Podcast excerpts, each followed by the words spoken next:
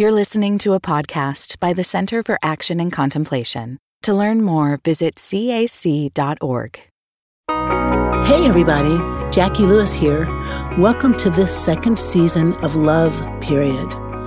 This season we're focusing our conversations on my new book, Fierce Love, A Bold Path to Ferocious Courage and Rule-Breaking Kindness That Can Heal the World. Each of my friends will be helping me to think about the themes in each chapter, 9 practical practices that can help us love ourselves, love our posse, and then love the world into healing. It all starts with you, and we're going to give you practical tips to make these practices a part of your life. Today, we are going to be having a conversation inspired by my book, Fierce Love, the 7th chapter, Live Justly, Choose Fairness and Equality Every Day. I thought there was no one better to have this conversation with me than my friend Otis Moss III. He is the senior pastor of Trinity United Church of Christ in Chicago. He's a fantastic preacher. He says the blues inspire him. And he's my little brother, and he calls me his bossy big sister. Let's see what you think about that. I hope you enjoy this episode.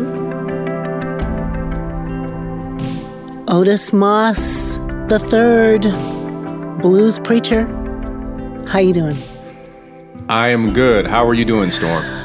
I'm fine. I feel a little stormy today.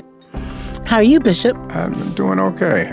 I can't complain. I'm here in the land of the living, so it's always a good thing. In the land of the living. Isn't there a song that has that in there? I will reside in the temple of the Lord in the land of the living. Something, I don't know. Hi. Why are you Bishop and why am I Storm? What's that about? Okay, so let's, for those who are not familiar, let's pull it on in. We are a part of the Auburn Fellows Program. And when we met, it became very clear that each person had particular personalities, and so as a comic book nerd, I thought it would be appropriate that we draw from the X-Men, the X Factor, and the X Teams from Marvel comic books, because originally Stan Lee was attempting how he could participate in what was going on nationally, which was the civil rights movement. He wasn't going to get out there on the street. But when he wrote the X-Men, he specifically had a vision of Professor X promoting the idea of Dr. King's vision of the beloved community, and Magneto promoting Malcolm X's radical vision of love, of radical love. And so he took those two ideologies and infused them in the X-Men, just a little backdrop. And then when I met everybody I thought had a great opportunity for a code name. And when I met none other than Reverend Jackie Lewis, she fits so well with the character Storm. One, because Storm is a very gifted, multicultural leader in the X narrative. She has these African roots, but she is educated in London, and she is able to go to and fro in different communities. Mm-hmm. And then, of course, she manipulates the weather. She when she comes into a space, the atmosphere changes. Uh-huh. And it was so very obvious that my friend Jackie Lewis changes the atmosphere whenever she enters into a room. Otis, when you say it that way, it just makes me feel so powerful. Like, I can change the weather. You do. I mean, that's what you do. You serve at a church that is multicultural, that has all of these different types of people. Yeah. You change the atmosphere by your leadership. You draw heavily from that mythos, that the narrative of Storm, of being a person of the world, that you are local and global consistently in everything that you do. I love that. Thank you for saying that way. When you and I first met, also, you would tell me, I'm praying for you, Storm. And you'd be praying for me often, but also, especially I just think you knew when the world was on fire with racial tension and we were chanting Black Lives Matter in the streets with my little multiracial church, wearing hoodies and whatnot. I feel like you were praying for the border I was on, Otis, the boundaries I was crossing, and how to hold all that together. Is that right? Yeah, absolutely. I mean, when I witnessed your leadership, being in spaces as a Black person, and then being in spaces as a Black woman, you were in New York, right? Dutch Reformed church. Honey, it's not Harlem, it's not Queens, it's not Brooklyn. You're in the heart of Manhattan, and here you are leading this amazing community of people who are movers and shakers, but also artists. Yes. And you are the leader, the servant leader in that space. And I know how hard that can be, that leadership is difficult as it is, but then it becomes a different level of challenge when you are a person kissed by nature's son. Another level of challenge when you are a woman. Yeah. And another challenge when you are storm, when you are fiercely who you are. Yeah. And unapologetic. You don't apologize. I don't about really being Jackie Lewis. No, I don't. I used to, but I don't anymore. You can't apologize for that. No, you can't. I have just really treasured that from you, the phone calls of just how's it going. And honestly, Otis, feeling like we're in this movement together, and that our particularities, yours, comic book nerd by self-admission, but also poet, writer, excellent preacher. I've used your preaching tapes in preaching classes all my little teaching career before I knew you. I apologize for whatever the students heard. No. So good. Just multivocal yourself, Otis, is kind of where I'm going. You are a younger than me, we're still 40-something, right? Is that true? I've crossed the threshold. You crossed over to the... Come on, baby. Come on over to the light side of post 50. But you're poetic, jazz-infused, culturally rich, biblically relevant justice badassery makes you a certain kind of weather changer and a certain kind of border crosser. How does that feel to you when I say that?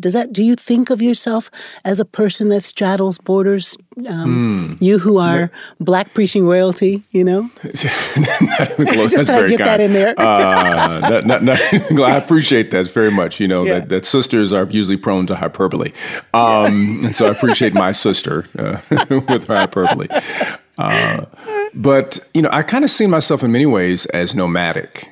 That's good. That a nomad denominationally, a nomad theologically. And this is why, because of the tradition that I came out of. I come out of the heart of the Black church tradition. I come out of the heart of the Black church freedom tradition. Yep. And when I grew up, I thought every single church was about social justice. I just assumed that. And I just thought there were just two churches. There were some, white people went to, and the ones that Black folk went to, But they were all about social justice. Well, the white church wasn't. The white church was just kind of, they sang songs about, the whispering meadows and how nice Jesus is. And I thought the Black church was like, let's get down and grimy and figure this thing out, Right. Until I went to college, I realized, I said, oh, there are all these denominations, because out of my tradition, because my parents were from the civil rights movement and they met there. So all of their friends and colleagues preached at the church, and they were different denominations. Right. So I assumed if you were Pentecostal, you were justice-centered. If you were Episcopalian, you were justice-centered. If you were Congregational, you were justice-centered. So on and so on. And then they had relationships with people who were Muslim and who were Jewish, who were Hindu. So I just assumed that you were to gather ecumenically and interfaith, and you have to fight against, in the words of Public Enemy, you have to fight the power. That's just the way, as a kid, I grew up. And so I go to college, and there are all these people who are like, oh, no, we have the truth. No, we're better than you. Oh, no, you're... I was like, who are you people? You know, I was like, where did you come from? So I felt like a nomad, you know, that I was, wait a minute, you know, my tradition is a very small tradition. I thought it was the majority, and I've come to find out that I was in the minority. And that was a real interesting wake-up call for me, because I'd never had a conversation with someone who was Southern Baptist and Black. I had a conversation with people whose church might have been founded in the Southern Baptist tradition, but they didn't follow Southern Baptist doctrine. Right. They just said, historically, we're Southern Baptists, but we don't, you know, we don't think much of them.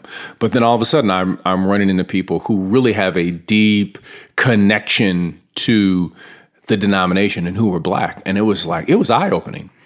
And I had to, you know, put some of my, you know, prejudice and check it, because I was like, wait a minute, you Southern Baptist and you're Black?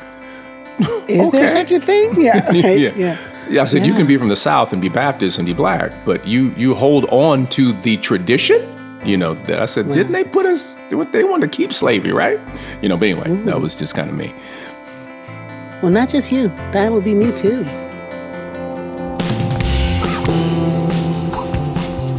I want to talk about what you just said, but I want to go back to your roots. You know, your dad, you and your dad. You did a beautiful movie this last year about your dad, your granddad voting. It's not difficult to make the connection between you and your dad, but everyone doesn't know that your dad is a movement builder, freedom riding brother. You know, tell me a little bit about what's at the heart of your theology, Otis, that comes from your experience as a boy growing up in your house with your mom and your dad and all the things that they experienced, right? Like, what part of their story is inside your soul? Well, I think the fundamental theological framework that I witnessed was this idea of love and struggle. My father preached on that consistently. The greatest commandment was central to his theology.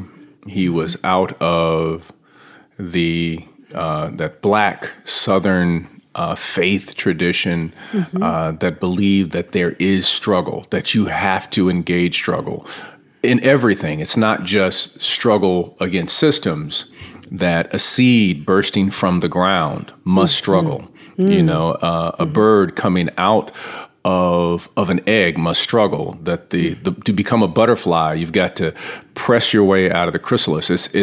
He shared that because he comes from that rural background. He said, that's the way life is. And in that struggle is when you develop your wings, or as the story goes, that the butterflies that do not survive are butterflies that have a weak chrysalis or cocoon. I know for those who are technical about it, I'm supposed to say chrysalis and not cocoon, but you know, most people know cocoon. But anyway,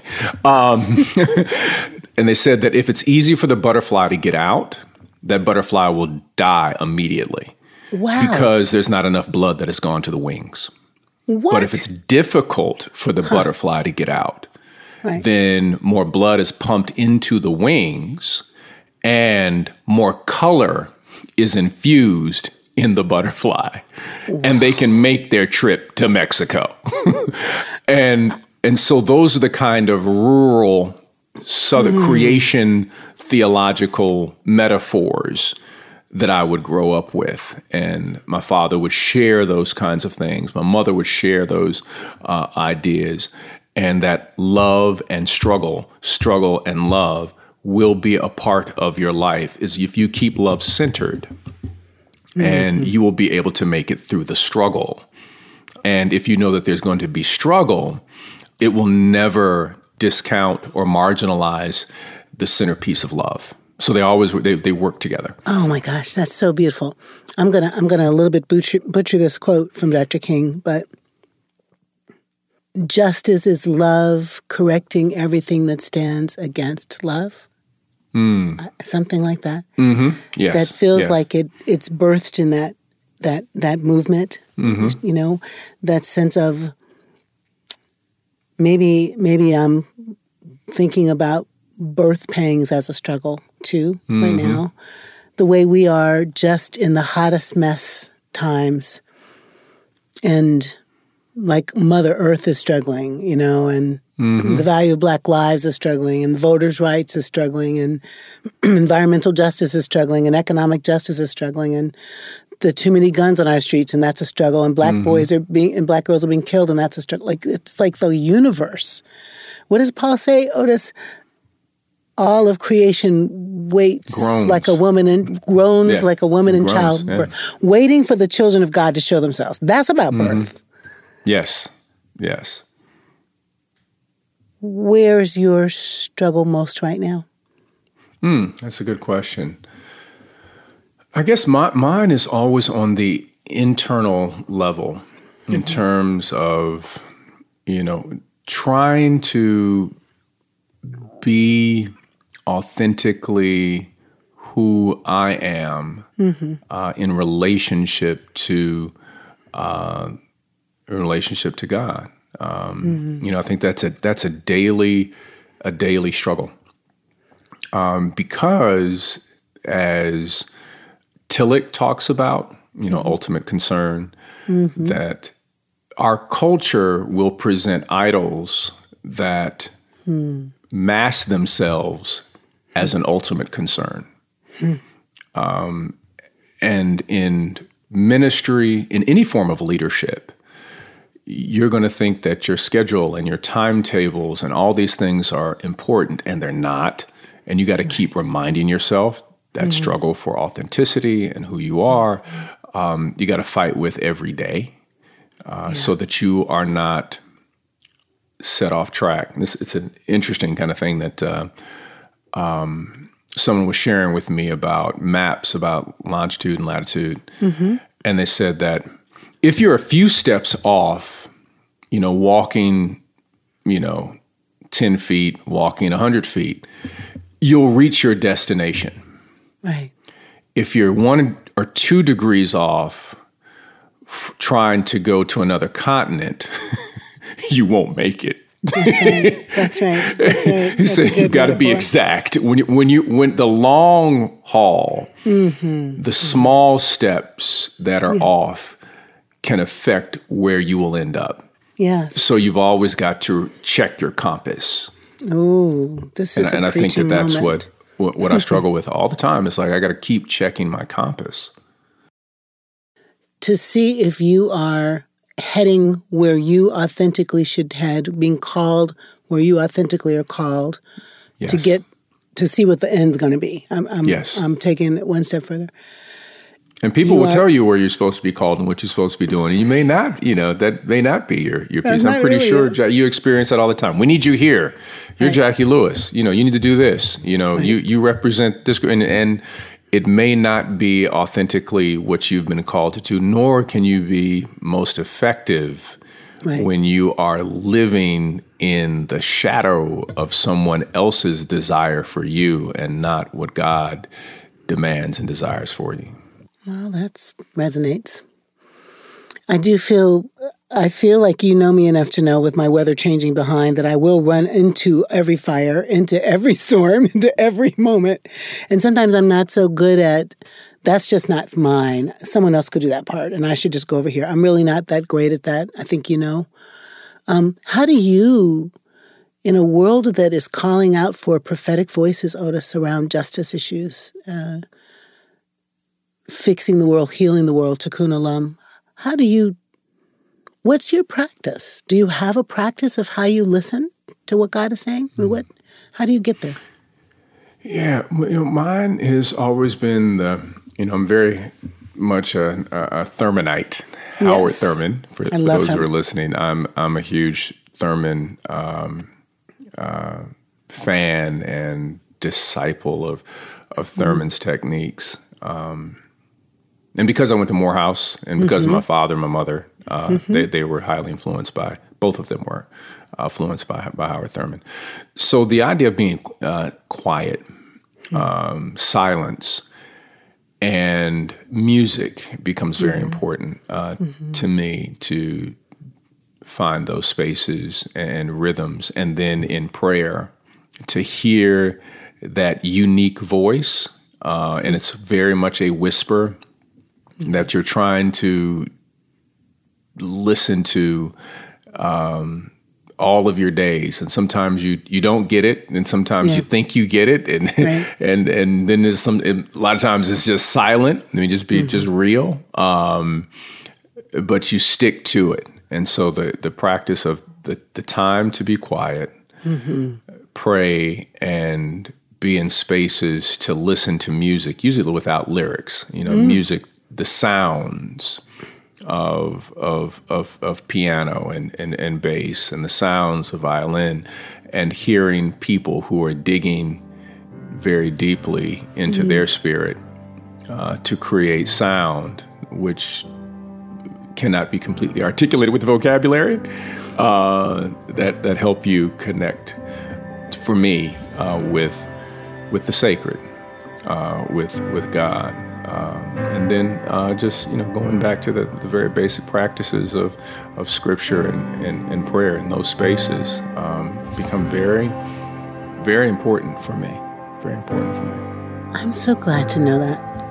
I feel like sometimes many of us who are in these positions of leadership and transformation, we might even say, I did my devotions this morning, or I went for a walk this morning, and I don't know that we spend enough time listening. I don't know that we spend enough time listening to jazz or music or sounds in the key of life or the still small voice of God. Like, it's just too much noise, right? So I'm glad to know that you sustain yourself that way.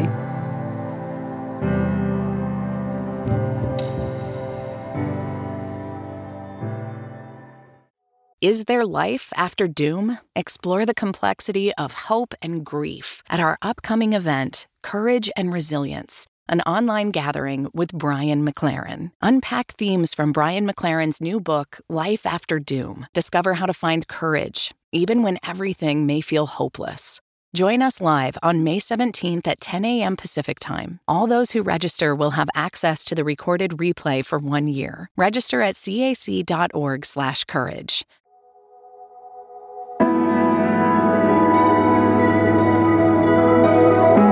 You are a dad and you are a son, and you just became an intergenerational house recently. I can always feel, Otis, the way your parents have brought Thurman, brought ancestors, brought God talk to you that formed you. What would your children say Daddy brought to them about living justly, everyday acts of, That's the good question. Wow, yeah. Wow, that's deep. Yeah. Oh, man. I would hope that they have developed the framework of how to practice this idea of living justly. And in certain instances, I've witnessed, my children that this did not, they haven't done this in vain. I came downstairs one time, went to the basement, and I was looking for Elijah, and I couldn't find him. I was like, where'd he go? And then I looked around the corner, and he was praying. Wow. And then after he prayed, he then spent some time being quiet to meditate. And he had a journal next to him. Huh. And he was writing his thoughts and his gratitude in the journal, which is something that he comes into my office and he sees. I've been journaling for forever, just writing things down, and I have these pens, these fountain pens that I like to use. Your pens. They write a certain way. I just like the way the fountain pens write, and he picked that up, and it really blessed me. That there he was praying, he was meditating, and he was writing in the journal. And in his room. He's stolen a lot of my books, but and I used to do the same thing as a kid. I take my father's books and put them in my room. And say, here are the books that I'm gonna take a look at. Here are the books I'm gonna read. And he had some of my books, and then I saw his library of books that he had purchased. So there's this King section. Oh. There's this Robert F. Kennedy section. Wow. There's a JFK section, and then he's in theater arts. So there are all of these pieces in and around theater arts. And then he calls me, he's at Morehouse now. Then he calls me the other day and he says, "Dad, man, I just read this sister by the name of Bell Hooks. You ever heard of Bell Hooks?" And I fell out laughing. I said, "Yeah, she's bad." She said, "She's bad. She's bad. Oh, Dad, this is amazing. I've never read anything like that." And then this other sister, Octavia Butler, she's like, "Yeah, I do." But what was interesting, I had the same reaction. Yeah, when I was in college. Yeah, right. And so it's just been interesting to see, and then to watch my daughter as she's in her senior year, as she has now integrated the practices of music and needing her silence. And she's an artiste, she's the artistic one in our family, where she has now infused by, I really like this Kehinde Wiley pop, that this guy can really, really do it. I like his style, and break down, the process of what it takes to do something artistically, and that becomes a form of practice for her. Oh, so good. It just seems.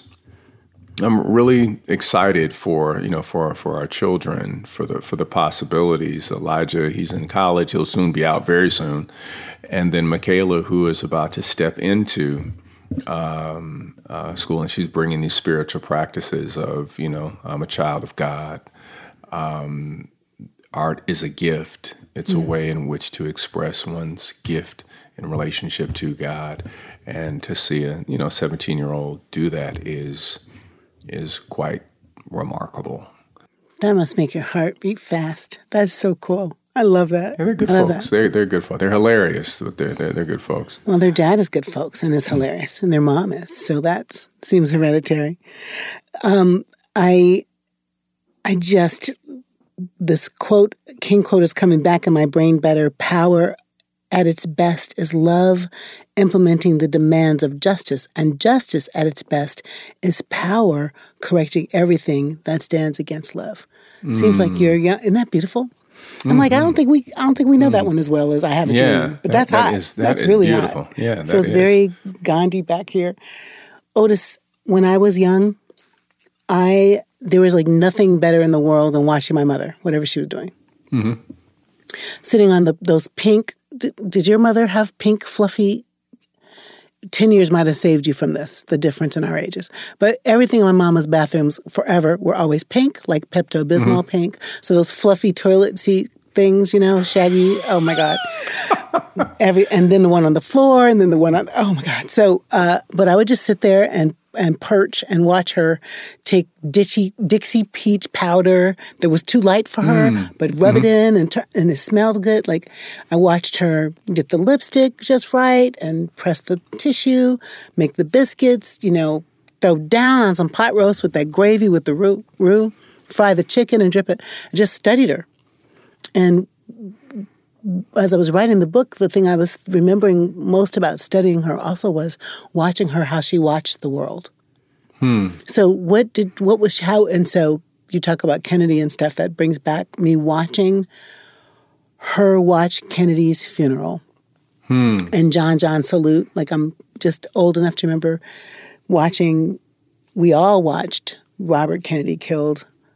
Like, he walks off the stage, right, and gets shot back there, and the football player that kind of tries to save him, and all those stories. And so I do think that there's something about the way our children watch us, you watch you, our grandchildren watching us, Joel watching John, me watching my mom, that sets up something in you about what is just, what is good, what is fair, right? What is love? What is life? What is the world supposed to look like?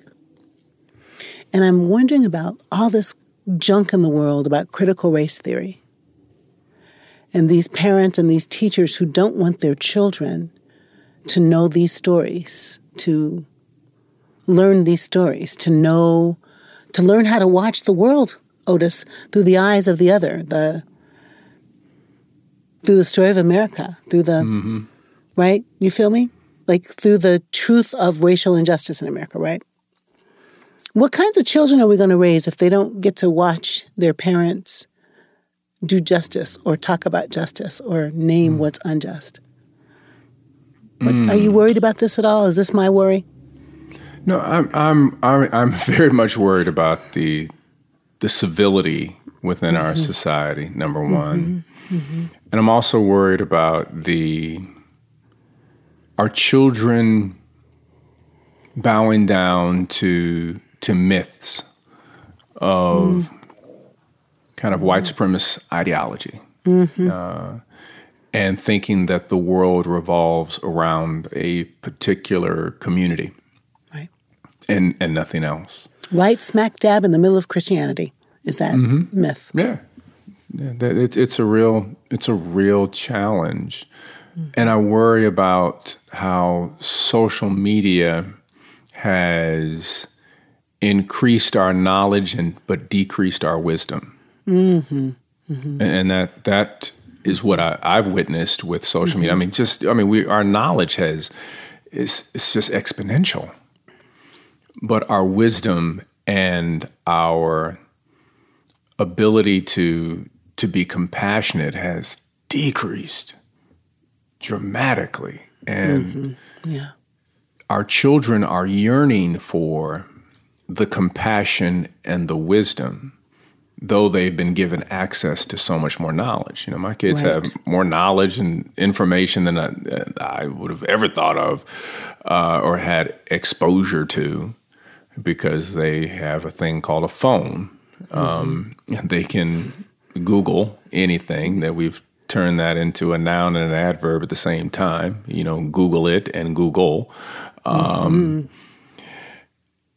And it's dangerous. It just really is dangerous to develop a generation of knowledgeable people that do not have wisdom. They do not have compassion. They do not have the ability to say no. When I say no, how I feel is how I feel, and I could care less. And they share everything in this wider virtual space. Right. And connection and human contact and conversation, or cooking food and sitting down and having a meal, which was more than sitting down with a meal, but it's also learning values, mores in the process. Right. So if I sit down at a meal, I learn how to talk and engage with someone. I learn when someone pauses. I learn how to assist an elder when they're getting out of a chair. You know, I mean, just simple, basic things. I learn that if I get some food on me, I learn what to do about that. I learn the story of the food and why we eat this on this day. Right. Culture. We're losing a lot of that. Culture and history. Yeah. And that's how you really create human beings is people who are in the midst of ritual and community and sharing of story. No, that's right.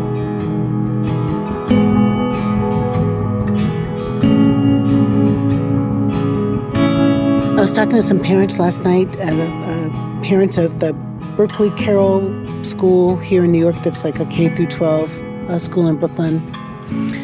And, you know, talking to them about this idea of, you say, wisdom, I'm going to go honor, compassion, the codes, the ethics, right? That we teach at the table, that we teach in the laboratory, that's our house. Mm-hmm. Or you know, in the basement shooting pool, whatever, mm-hmm. Or at church, right? And how we're missing that because there is a wider flatter, anonymous communication happening as opposed to deep, personal. Yes. You know, daddy said that and my grandpa used to say, or my big mama used to say type storytelling. So maybe we're at the power of stories to, you know, to teach children what's important so adults know what's important and it's generational, right? Mm-hmm. So we were saying that to the parents, how do they be revolutionary in their self-love so they can be revolutionary in setting a table, literally, to raise these children who love. You have a big church with lots of kids. What are you teaching your parents about how to raise justice in their children, how to raise compassion in their children, right? Raise fierce love in their children. Well, we've tried to create a curriculum. I have to say, we lost our children youth minister just recently. He got a new job, and we're so excited for him. He's now at Harvard. Okay. It's like, hey, we'll take that. You know, Harvard got him. But he did such an extraordinary job of creating a curriculum. His name is Reverend Calvin Jones, where they designed especially during the pandemic, a television show, a YouTube show for our kids that shared similar to what you would see like on Sesame Street. Yeah. You know, this is what compassion is. This is how you deal with your elders. This is what taking a turn means. This is what, when someone is experiencing exclusion, how do you operate? Teaching early patterns of justice. Mm-hmm. It was our youth hour, and sharing those stories, and it was a hit. I mean, it was a huge hit with our families because it was just a great way to, you know, for kids to learn some basic things. Is it public? Can people find it? Oh yeah, you can go on YouTube and check it out. Okay. It's still hopefully we will be creating some new ones in the future that are not so Trinity centric. Okay. If you know what I mean. Yeah. They're more centric to our community, but something that would be a little bit more universal. Universal, that it wouldn't be. Oh, you've got to be a part of Trinity to know what these characters are talking about. Right. But would just give some language that would just be a little bit broader. And it was so very helpful to witness children connect, but also take the lessons. This is how we are to operate. This is how we are to pray. This is what God calls us to do. I'm supposed to be compassionate. Mm-hmm. I'm supposed to wait till you sit down at the table first because you're the eldest in the family, and I want to thank you, great grandma, for can we listen to your stories? You know, and the sharing, just wonderful stuff like that. Great. Simple stuff. Yep. But that, nonetheless that can be impactful. Missed. Yeah. Simple stuff that's missed. Yes. Absolutely. When the village stops raising the kids, right? I mean, come on. Everybody's busy, but the village steps in and reminds you. The village steps in. That's it. That's it. Yeah. What do you know for sure about love, Otis Moss III, Bishop, little brother? What do you know for sure about love? What do I know for sure about love? Mm-hmm. I know that love is not only real, but it's the most powerful force in the universe. I know that love can never be fully described because poets have never stopped talking about it, singers have never stopped singing about it, and people have never stopped believing in it. Yeah. I know that it can crack earth and bring people from the dead. It can open doors and it can lock doors permanently. That when you choose to love, it transforms you. When you choose to love yourself, you crawl out from the shell that you've been hiding under, to borrow from Zora Neale Hurston. And it is the only pathway that we get a peripheral glimpse of God. I mean, it's going to be beautiful. In some form of love, of grace, of mercy, of compassion, that you get a glimpse of God. And even atheists believe in it. Yes. Amen. To love another person is to see the face of God. You know that piece from Les Miserables from Victor Hugo's book? Oh, I love that. And when they sing it, I'm not going to sing it and make your head hurt, but I love that. It makes me cry. And when we say love is fierce or fierce love, what does that evoke in you? It evokes a strength, a power that it's willing to stand in the gap. Because I love the scripture that talks about that we are the people who are called to stand in the gap. It is healing. It is tikkun olam. You know, it repairs the breach because it's fierce. That's the love of Fannie Lou Hamer in the face of Mississippi.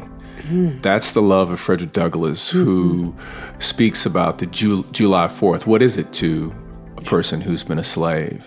That's the love that after Harriet Tubman is hit with a 3-pound weight upon her head, she chooses to rise up and release 300 people from bondage. That's the kind of love that Ella Baker had when she said, I want to tell you all you students, it's bigger than a hamburger. Don't think that we're fighting for you to eat a hamburger. Come on now. We are fighting for your dignity so that you can be fully human. That's the love that the Gullah, the Geechee people of South Carolina believe in the midst of their ring shouts. That's fierce. That is the love that refuses to die and keeps being reborn in multiplicity of ways. That is fierce. You are also fierce, my friend, and you are also love. I'm so glad you're in the world. Thank you for coming today. Thank you so much, Storm. Keep changing the weather. All right, my bishop. Thank you. I'm so glad you came today to listen to this episode, and I hope that something inspired you. Otis inspires me. I want you to think about this as we leave each other today. Sondheim maybe said it best. Be careful of the things you say. Children will listen. They're listening, they're watching, they're absorbing, they're learning. Imagine every day you're living your life with your little people as an audience. How does that shape what you do? And also think about this. Many of us don't have children. But somebody, someplace, is paying attention to you, how you live your life, the conversations you have, and they're checking it out. Inspire them. Be your best self.